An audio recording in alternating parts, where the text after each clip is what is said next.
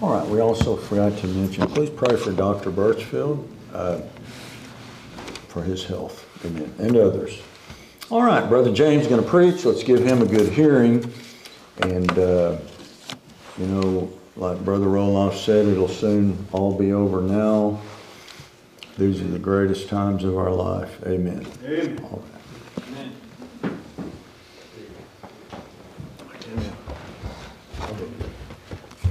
All right. And uh, don't forget, it's fishing season has opened up. You want to get started early now. All right. I want to speak to you out of Job chapter 42.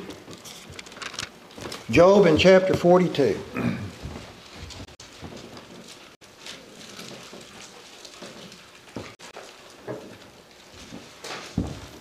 All right, we'll be reading verses 10 through 17. Be reading beginning in, in verse 10. We'll read to the end of the chapter. I ask that we all stand together for the reading of God's Word. Job 42. Oh, and by the way, 42 chapters in the book of Job for 42 months of the Great Tribulation. And uh, he's a picture of the Jews being persecuted down in Edom. That's where he was living, down in that region. So there's a lot of uh, typology there. Has nothing to do with the message. I just wanted you to know that. So, uh, Job chapter 42, verse 10. And the Lord turned the captivity of Job when he prayed for his friends. Also, the Lord gave Job twice as much as he had before. Then came there unto him all his brethren and all his sisters and all they that had been of his acquaintance before, and did eat bread with him in his house. And they bemoaned him and comforted him over all the evil that the Lord had brought upon him. Every man also gave him a piece of money, and every one an earring of gold. So the Lord blessed the latter end of Job more than his beginning, for he had fourteen thousand sheep and six thousand camels, and a thousand yoke of oxen, and a thousand she asses. He had also seven sons and three daughters. And he called the name of the first Jemima, and the name of the second Keziah, and the name of the third Kerenhappuch. And in all the land there were no women found so fair as the daughters of Job, and their father gave them inheritance among their brethren. After this, Job lived an hundred and forty years and saw his sons and his sons' sons, even four generations. So Job died, being old and full of days. So we'll speak on the three daughters of Job this evening. The three daughters of Job. Father, I ask that thou be with us this afternoon we meet for in a unique time, and I pray that we would all pay attention, that you would uh, help us to stay awake and listen, not to what I say, but what the Spirit says to the churches. And Lord, may some get some strength out of this and uh, a vision for the future. We'll pray all this now and ask your Spirit to help. In Jesus' name, amen. amen. Three daughters of Job. Herein, we find the end of Job. We know what he went through throughout his beginning and his middle. Uh, he had a very happy ending. You know, Job's one of those tragic stories, but a fairy tale ending. He had, uh, it says his ending was better than his beginning, and his beginning was very good. All right? So, James chapter 5, verse 11 says, You've heard of the patience of Job, and have seen the end of the Lord, that the Lord is very pitiful and of tender mercy. And I like this. I really do like this because Job was the end of the Lord. What you see that happened to Job, God calls it the end of the Lord. Now, what does that mean? This is the end of God's dealings with him. This is how it's going to all turn out in the end. Now, we know the Bible says the end of a thing is better than the beginning.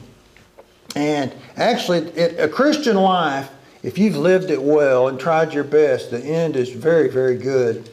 Uh, much better than the beginning because of you have already gone through, you've already run your race, you're ready to be offered Uh, there's nothing better than that if you will look at it from that viewpoint. So this is what we'll stress tonight the end, okay, for God's people. It's called the end of the Lord. Now, Job had a very great beginning. says he was greater than all the men of the East, all of them, in wisdom and in possessions.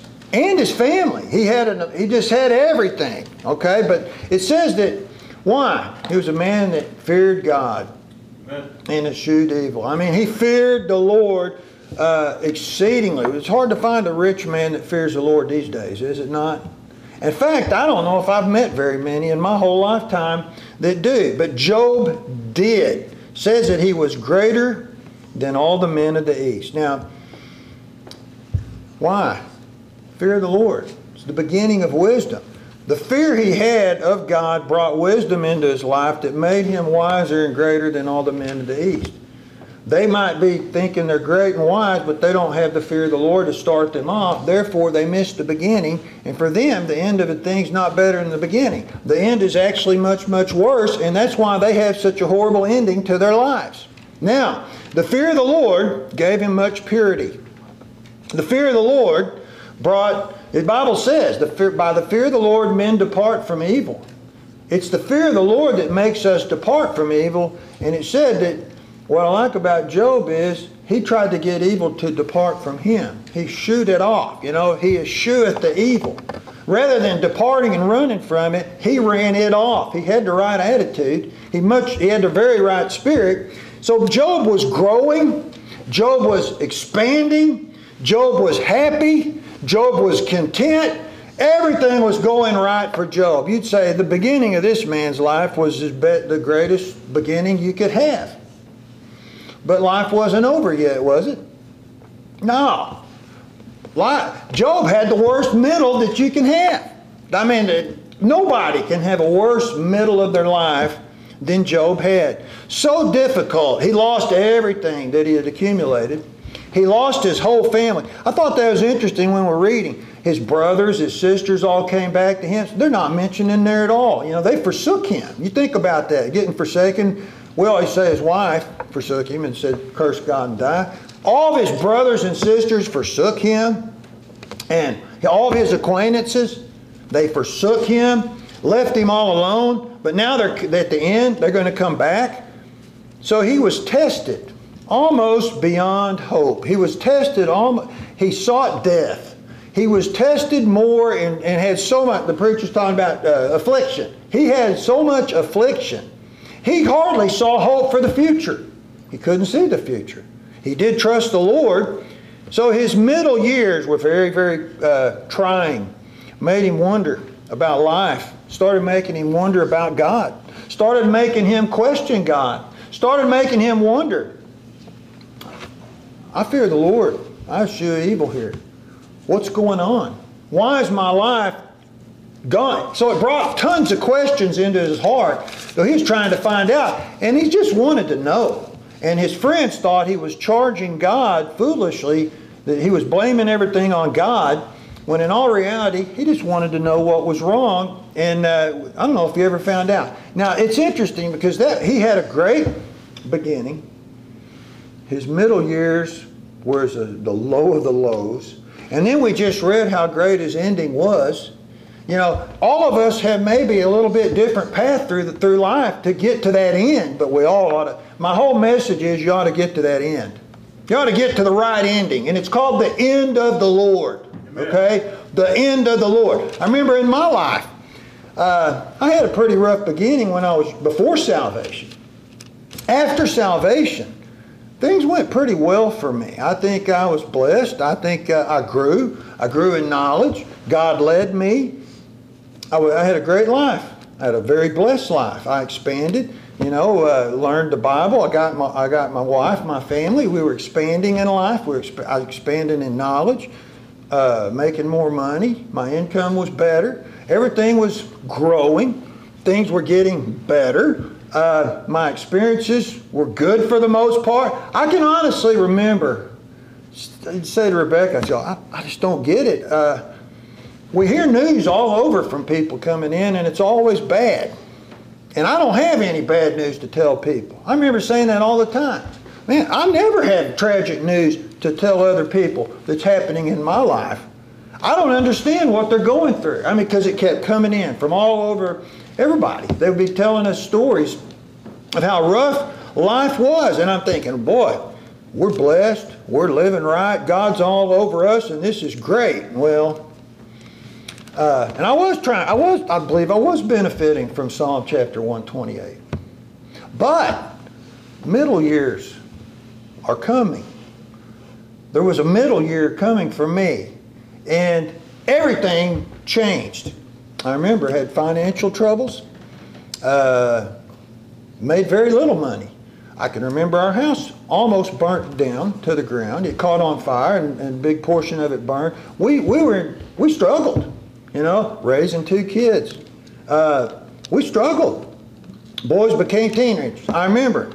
Then I finally started getting my sicknesses. I, my injuries started creeping in. All these things started coming. Suffered some pretty horrible injuries during my middle years. And now I could say, boy, now I know what you're talking about. Yeah, I love it in Job. I think it's chapter 3. His friends say, hey, Job, you remember when it was everybody else? And now it's come on you. Now it's your turn, Job. Now it's your turn to go through some struggles of life. Now it's your turn to suffer a little bit. I started feeling, boy, I'm getting me a dose of it. And uh, I don't think I changed my life any. I don't think I'd done anything wrong. You know, I'm a little bit like Job. I don't know what I did to all these things start to happening to me, but I honestly think God was in it. God was just like Job. He was purging me. He was preparing me. He was teaching me. He was making me into something that wasn't myself. You know, all this before it happened, it came very easy, and God had mercy. You know, I can remember saying, and I, and I, you know, I read the Bible every day. I remember when I came to that famous passage where Job, well, just like Job said, where Job said, "Oh, that I was in days past. Oh, that I was in the days when God preserved me."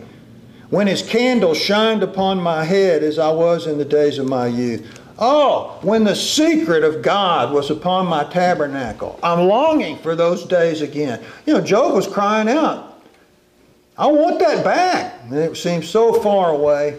And I remember reading that passage and thinking, I can relate to that much extent. Uh, what Job was going through. It's interesting because what happened to Job was the hedge got brought down. He had this hedge of protection. He had this hedge that God had put on his life of blessing. And because of Satan, God said, I'm going to let you, I'm going to remove that hedge. And all this happened to him. And the, and the reality of living on earth finally showed up because it's a tough place to live on this earth. And all the problems started coming in uh, that we had to deal with and fighting. Now, as of late, I don't think I'm at the end. The Lord knoweth. Uh, but the Lord's been blessing. There's a turnaround. The Lord's been blessing me greatly. His mercy is back. The light is on. The opportunities are there. The Lord's doing amazing things. But I had some rough times like Job. Job's middle years, very tough, very grueling, very trying. But in reality, like I said, they were a blessing. You know, if Job hadn't endured all this, we wouldn't know any of it. Right? And we wouldn't have the story to tell what the end, what the end of the Lord will bring if you will follow the life like Job did and learn. Now, I think Job learned more about God at that time than any other time in his life. I think he learned more about how to be a real man than any other time in his life. And he adversity grew him. Adversity purged him. It perfected him. So, Job had this great beginning. We'd all want to say, I'd like to be like Job. Well, you can especially have the part where you fear the Lord and escheweth evil. You can do that, men. Okay, but the middle, terrible in middle. A middle where he wanted to die and thinks, well, it's over for me. He, didn't, he couldn't see. There's a bright future ahead for me. He couldn't see it. He's in the middle. There's this bright future ahead. Boy, God gave him a wonderful ending, and it's called the end of the Lord. Now, in verse 12, it says that the Lord blessed the, the latter end of Job more than the beginning.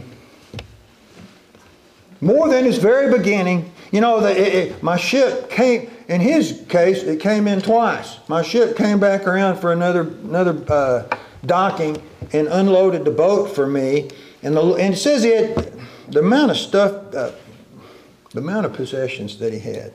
Now listen, if you're struggling, we all do at times. Some people are. If you're, if you're discouraged right now, battling through some major lows, uh, suffering from sometimes self-inflicted wounds. We know these things. Or you're getting attacked by the enemy and you're not really responsible for the attacks. Any of these things could be coming. Like what happened to Job. I think what we have to do is remember life's not over yet. Life's not over. A year from now could be totally different for you, even one year. Life is not over. You're in the middle. Growth will return again. You know, if you want to call it happy days or here again, whatever. The blessed days will return again because this is the end of the Lord. This is what happens to people who fear the Lord and escheweth evil and try to follow Christ. Now, note, I want to say something about this. Job uh, had physical blessings in an earthly kingdom. He had him a kingdom. I mean, you look at the beast that he even owned. He had a kingdom. We're not going to have that. And honestly, we don't want that. That's not, that's not for us. Most of his blessed life came from possessions, knowledge, great family, uh, great, everybody revered and respected him. Those were his blessings. And he got his health back. That was his blessings. The Christian's different. I mean, you could have the most unhealthy Christian and they could be the, the most blessed spiritually out of the whole bunch. Because we have spiritual blessings in heavenly places in Christ. And God promised us that if you'll follow Christ, He will give you all these things that the world cannot receive. Amen. Right? He's talking about joy today that comes through suffering. That only comes for God's people. Nobody gets joy but us. Nobody has true peace but God's people. Nobody even knows what love is but God's people. Right? We know these things. The Christian is different. So again, Job had physical blessings and much growth in an earthly kingdom. The Christian has spiritual blessings and growth in the kingdom of God, and it's not seen. You can see it on a countenance, you can see it in a life, you can see it in a lifestyle. You can see that they have joy, but you're not going to see it in the pocketbook necessarily, or the bank account necessarily. We're not, God didn't call us to that yet. Those days come in the future. And I'll say, if you want to compare the two, I know most people would take Job's deal in a heartbeat. Ours is much, much better. Much, much better. We know things of the truth in the gospel and the, and the prophecies and what's coming down the line for us than Job ever did. And we have such a wonderful opportunity. We can come back to this, and I, I will come back to that at the end. Now, at the, at the end of Job's life, and let me say again, at the end of the Christian life, ought to have the same type of benefits. He was blessed double fold, twofold. Didn't Jesus say, I'll give you a hundredfold more? If you'll follow me, I'll give you a hundredfold. He said, if you'll follow me and leave all, all, I promise to give you a hundredfold land, all this, everything you ever sought for, now, and in the life to come too. So you get it in this life and in the life to come. God's not saying you're going to get it big giant ranch someday. That's not what he's talking about. He's talking. Jesus is saying he will bless you a hundredfold if you allow him to do so. And usually will come at the end. Now, his latter end was blessed more than the beginning. And uh, I'll say it again. His trials and troubles brought him unto this ending. His holy living, his trust in God, suffering that he went through, the tribulation, Learning to forgive. It says he prayed for his friends and they railed on him for, for what? They railed on him. He forgave them. He learned patience. It says you've heard of the patience of Job. Job finally learned, I'm going to, I'm going to be very patient. I'm going to follow God. I'm not going to fall apart. I'm not going to just lose all and go and, and uh, seek my own way. I'm going to sink in and let God bless me his way. Job ended with the greatest ending of all and he went out full. You know, people say, I lived a full life. I lived 90 years, lived a full life, saw everything, and I'm ready to die. Uh, really? Really? Did you do what Job did and serve God and eschew evil and love Him with all your heart and humble yourself before Him? If you didn't, you might have had a lot this world gave you, but you're not going out with a full ending because you're going out with nothing. And people don't understand that. People say, he lived a full, rich life. Well, it better been for God if you want it to do right. It has to come from God, or did it just come from hard work and circumstance and luck, or what do you want to call it? This is Job's full end. I'll say this, this is interesting to me. Uh, here's his earthly blessings 14,000 sheep. 14,000 sheep. We can't, we can't even comprehend that type of numbers. 6,000 camels. Who needs 6,000 camels, by the way? This guy says he'd like a couple. A couple thousand? Who needs 6,000 camels? What are you going to do with 6,000 camels? A thousand yoke of oxen. Now that means 2,000 oxen to plow your fields. Think about that. A thousand she asses. Who needs a thousand she asses? Well, God gave more than he needed. That's what it's saying. He gave him exceedingly abundant. More, his wealth was more than you could ever imagine. And then what does it say? It comes along and it gives all this, and then it finally says, But he had seven sons and three daughters. Seven sons and three daughters. He had seven good sons. Now, you think about that. If you had seven good sons, that, that guide it. That would be the ultimate, would it not? You'd have a full quiver ready to attack the gates of hell if you had seven good sons. What you could do.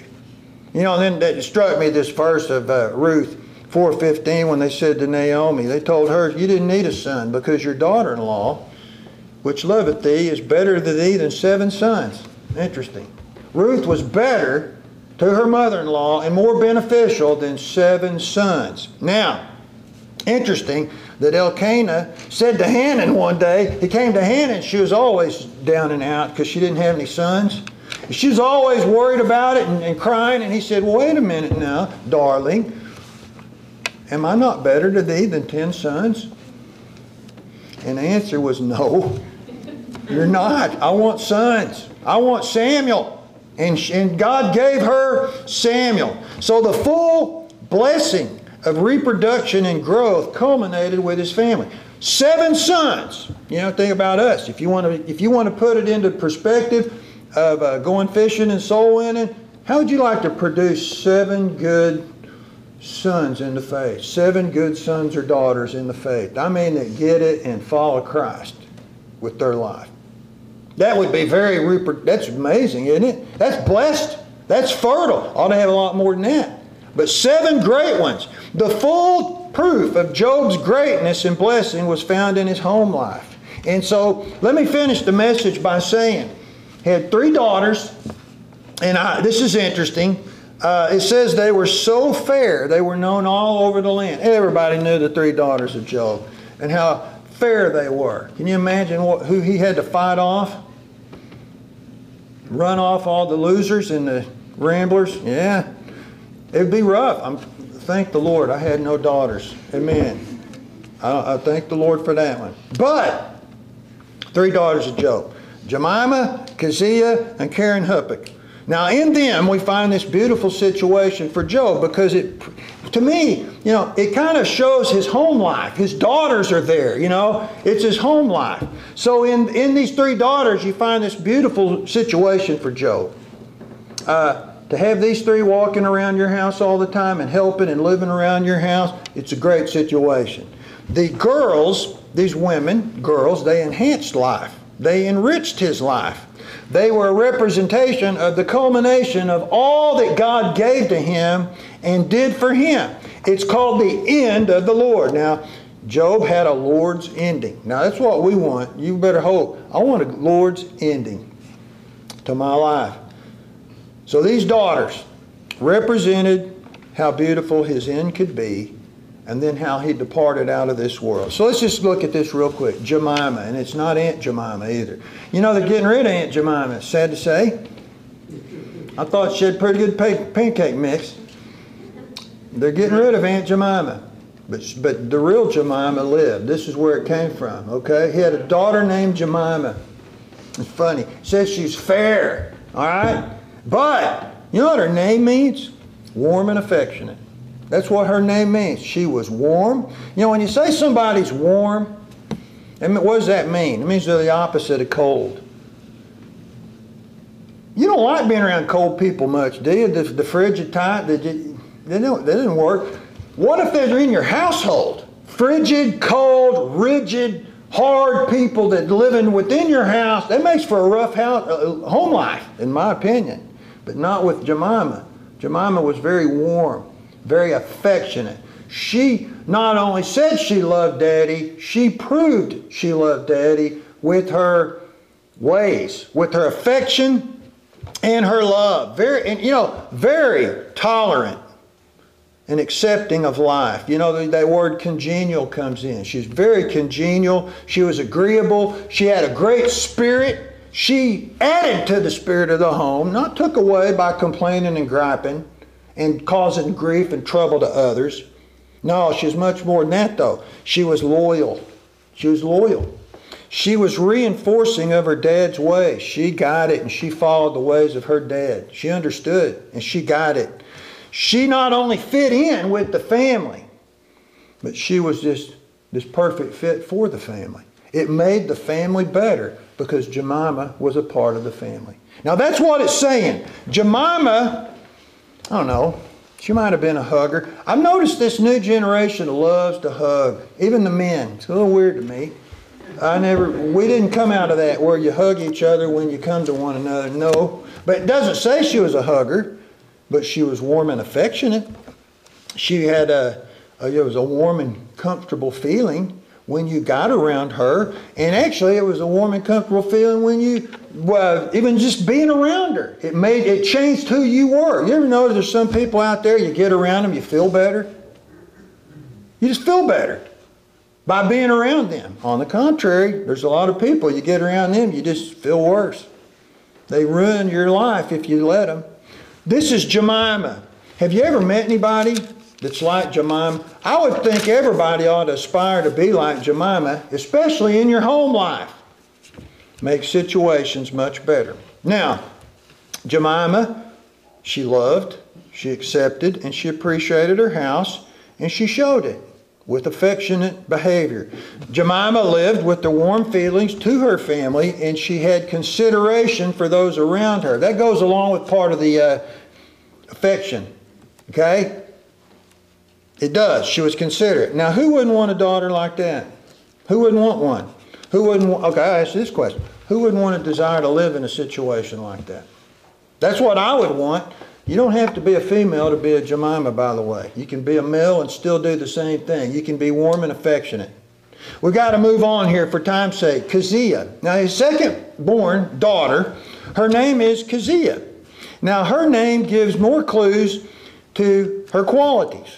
Now, this is what her name means to peel back the bark of the cassia tree. That's what it means.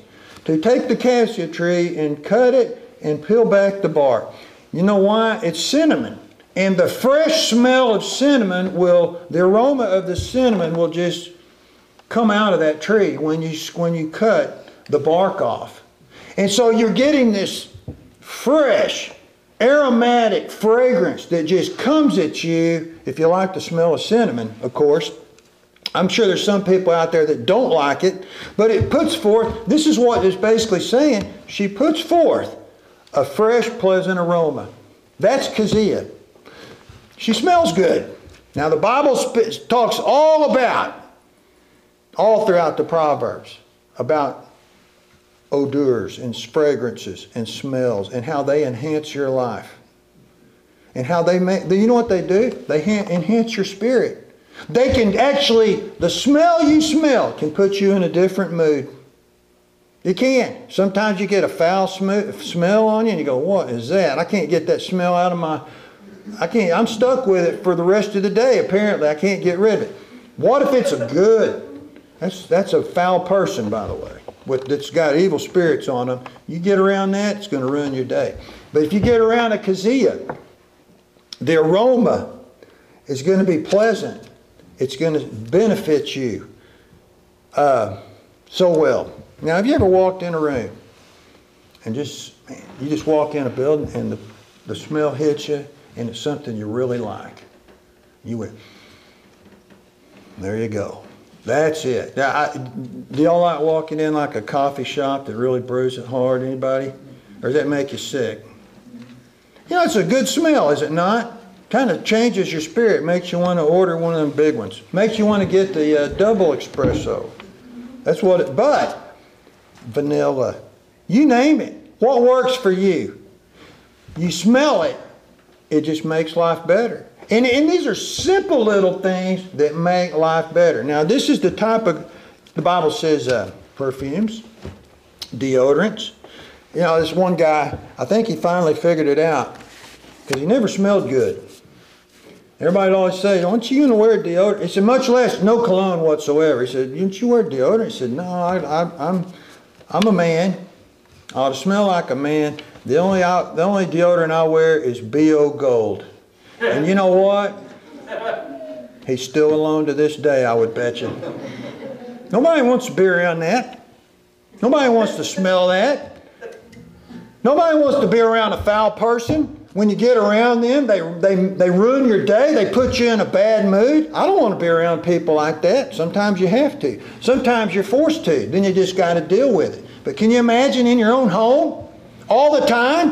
What about on the opposite? You have one in your home that really enhances. I mean, you get around. I mean, your life is like, wow.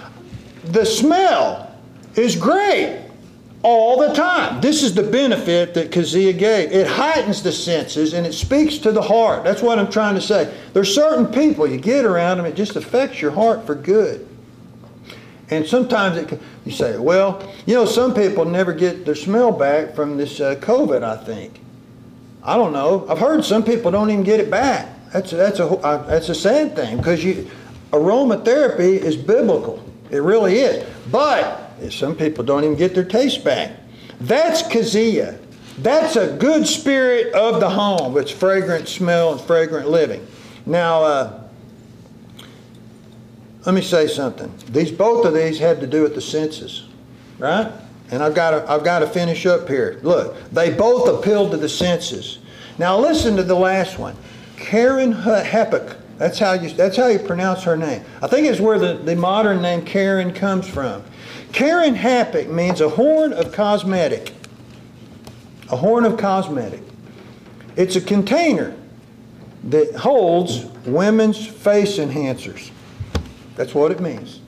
In other words, it's that it's your cosmetic purse, ladies. Is there such a thing as that? I think there is. Cosmetic case. That's the proper word. That has all your fixings. Right? You know, you know, you walk in, you go, you, you know, you go in a lady's house, you see her uh, makeup desk and all the stuff. Just man. You go to look at the men's and there's two or three things like it ought to be. And then you go to the women's and it's just piles of it. Say, man, with all those resources, you better look good. You better really look good. You know what it means? The dye for the eyes actually means that. But what it's what it's insinuating, it's the countenance. The, the countenance and the face. It pict- this is her. She pictures a woman's makeup counter, Kerenhappuch. Not a Jezebel. No, we're not talking about a Jezzy who used for wickedness and pride, not a Delilah to use for seduction and sin, and not the strange woman, because all three of them painted it up. We're talking about somebody who appropriately, so that what they would have is a horn. They would use a horn back then for their cosmetics to carry them in. That's what, and her name was actually, that's what her name represented. You know, a fair woman. Okay, fair colors, glistering for an appeal and an uplifting of the eyes. And I, I, I don't want to say too much about this, but it's interesting. There's some people, when you see them, it enhances your heart. Just getting around. Their countenance. You know, the Bible says if you got the Holy Spirit all over you, guess what? It's going to show through your countenance and it's just going to shine through your face and people are going to see it. And it also says that a good friend will enhance and make your countenance better. You got a, you got somebody who's walking around in their drudgery all the time and they're frowning and they're miserable, I'd check out who their friends are and their associations because they're not getting the job done. Good friends make you better. Good. So can you imagine uh, living with these three women? Now I'm talking on a on a spiritual scale here. What it must have been like. Now I know some people, some women try too hard, some don't try at all. There's a happy medium there, wouldn't you think? The countenance, the countenance, it brings light and it brings life to those that are around them. So all three appeal to the senses. All three symbolized a beautiful household blessed by God, a seasoned life of fearing God, and honestly, everyone's end ought to be this way. You have a, one of the sisters, she, she's warm and affectionate all the time. The other sister, she keeps the aroma going through the house, the good aroma, all the time throughout the household. Dad and Daddy's blessed, and my, the, all the, everybody's blessed. The other, she's fair to look upon, and you know the word "fair" in the Bible does say that they may be good looking, but that's not what it means. It's the countenance has light in it. The countenance is alive. They're a living person. They're not the walking dead. And that's what Kerenhappuch was. They brought life into the house. It was the right type of life. Every, and what we're saying is everyone ought to have this type of end. Now, we put it into uh, practical spiritual ending here. Now, for us, we're not talking possessions again and bank accounts and such. We're not talking about that. We're not talking about the picture perfect family with perfect looks. We're not talking about that either. We're not talking about silly and goofy and happy all the time and not dealing with reality. We're not dealing with talking about that either. We're people that know. We're talking about a life and a family that can deal with reality. And they deal with it properly. And the evil days don't get the best of them. They don't let the evil days turn their life upside down. The evil days are definitely coming and the dark days are coming, but they don't they can handle those and the people within the household can take a major hit and still keep the family in order. Still keep the family light and alive and a very happy place to be. We are blessed with spiritual blessings in heavenly places. You know, if you understand who you are in Christ and do your job as who you are, in the end of the result of a lifetime of Christianity and what it will bring, and the fruit of the Christian life, what it will yield for us. You can have Job's end. Now, you say, well, I know somebody been saved 30 years, and you'd have to nickname them uh, Mr. Crabby or Mrs. Crabby. They're always miserable. There's something wrong there. I'm just letting you know there's something wrong. Does the Spirit of Christ produce that? Did the, five, did the nine fruits of the Spirit produce that type of life? I reckon not. People who stay bitter for a lifetime and they're never satisfied and they're never happy and they're unfulfilled, they're not getting the end of the job. They're not. Someday down the line, they might. The, get, the goal is, is at the end to have the end of what the Bible calls it, the end of the Lord. It's not the end of Job. Job experienced the end of the Lord.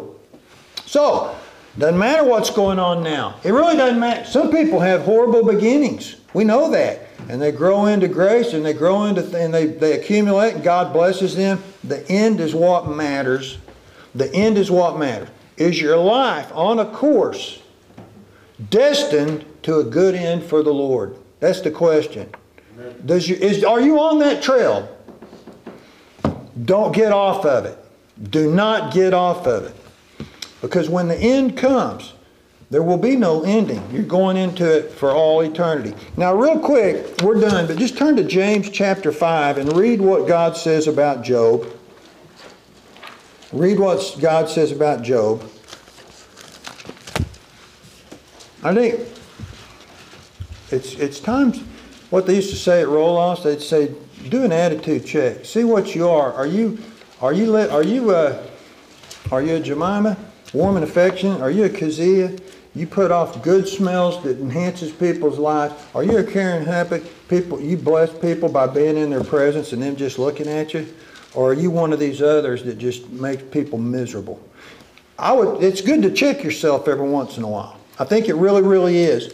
So look here at James 5:11. Behold, we count them happy which endure. That's it. The key. Keep sticking it out and enduring. You've heard of the patience of Job. What if he'd have quit? He wouldn't have had that ending, right? He wouldn't have had that ending. That the Lord is very, uh, well, I'm sorry, and have seen the end of the Lord. There it is. It's the end of the Lord, that the Lord is very pitiful and of tender mercy. And what you'll find is fullness, fullness for ever and ever. The end of the Lord. It ain't over yet.